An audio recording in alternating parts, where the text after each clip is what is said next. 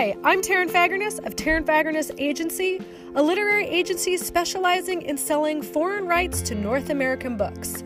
This is a podcast for my friends in the world of foreign book publishing, co agents, scouts, and publishers.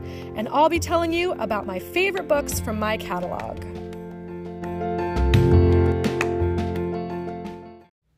Hi, friends! Taryn here, and I am so excited to tell you about the young adult contemporary rom com Going Bicoastal by Dahlia Adler. Wednesday Books St. Martin's will publish in May 2023, and I hope you are ready for happy. This boisterously happy YA follows main character Natalia but you can call her Nat or Tolly along two different timelines. And it positively bursts with flirtatious fun, big Gen Z energy, so much delicious and diverse food, massive music love, and a cadre of supporting side characters with various sexualities and gender identities. But at the heart of this novel are two wonderful love stories that bring the whole thing together. So, Nat is trying to decide if she wants to stay in New York City with her dad for the summer or head to Los Angeles to be with her mom and work at an internship at her mom's marketing firm for the summer.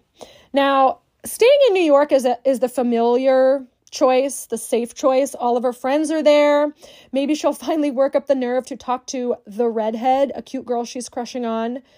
Los Angeles is the unfamiliar choice. Nat resents her mom for moving across the country, and their relationship is kind of rocky. But it's a change of scenery, and maybe she should spend some more time with her mom. It's here that the novel splits, and every other chapter follows Nat either having made the choice to stay in New York or go to LA.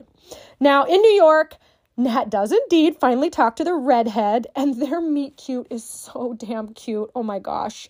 Nat discovers the redhead working as a barista, and she totally forgets her own name when she's trying to order her drink. The whole scene made me smile so big. It turns out Ellie, the redhead does have a name, it's Ellie, has been crushing on Nat too. Their romance unfurls tentatively in a is she gay, does she like me fashion. And Ellie is achingly cool. Her parents work in the music industry, and Ellie is following in their footsteps. So Nat and Ellie have a perfect New York summer full of music and friends. In Los Angeles, uh, things don't go quite as smoothly. Nat is stuck with her workaholic mom, hoping things will be better than the last time she visited. But her mom basically abandons her on the first day. Ugh. And the guy she shares a desk with at her new internship is Frosty. But soon, Frosty coworker's facade falls. Turns out Adam is just trying to be overly professional at his job, and Adam is a cutie. His brother owns a trendy LA taco food truck. And soon Nat and Adam are hanging out in the food truck scene, hitting the beach, and having a perfect LA summer. Did I mention that this novel is full of food?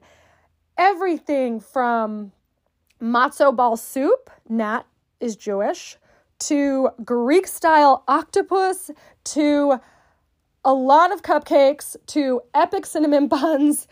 Oh my gosh. And of course, well, lots and lots and lots of tacos and coffee, not necessarily together. I absolutely drooled reading this book. Now, a few key things happen in both timelines.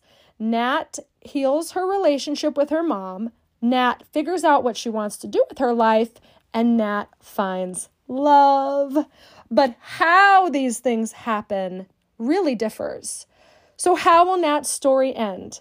Well, you will have to read to find out, but I will say this is a smile a minute read, a life affirming read.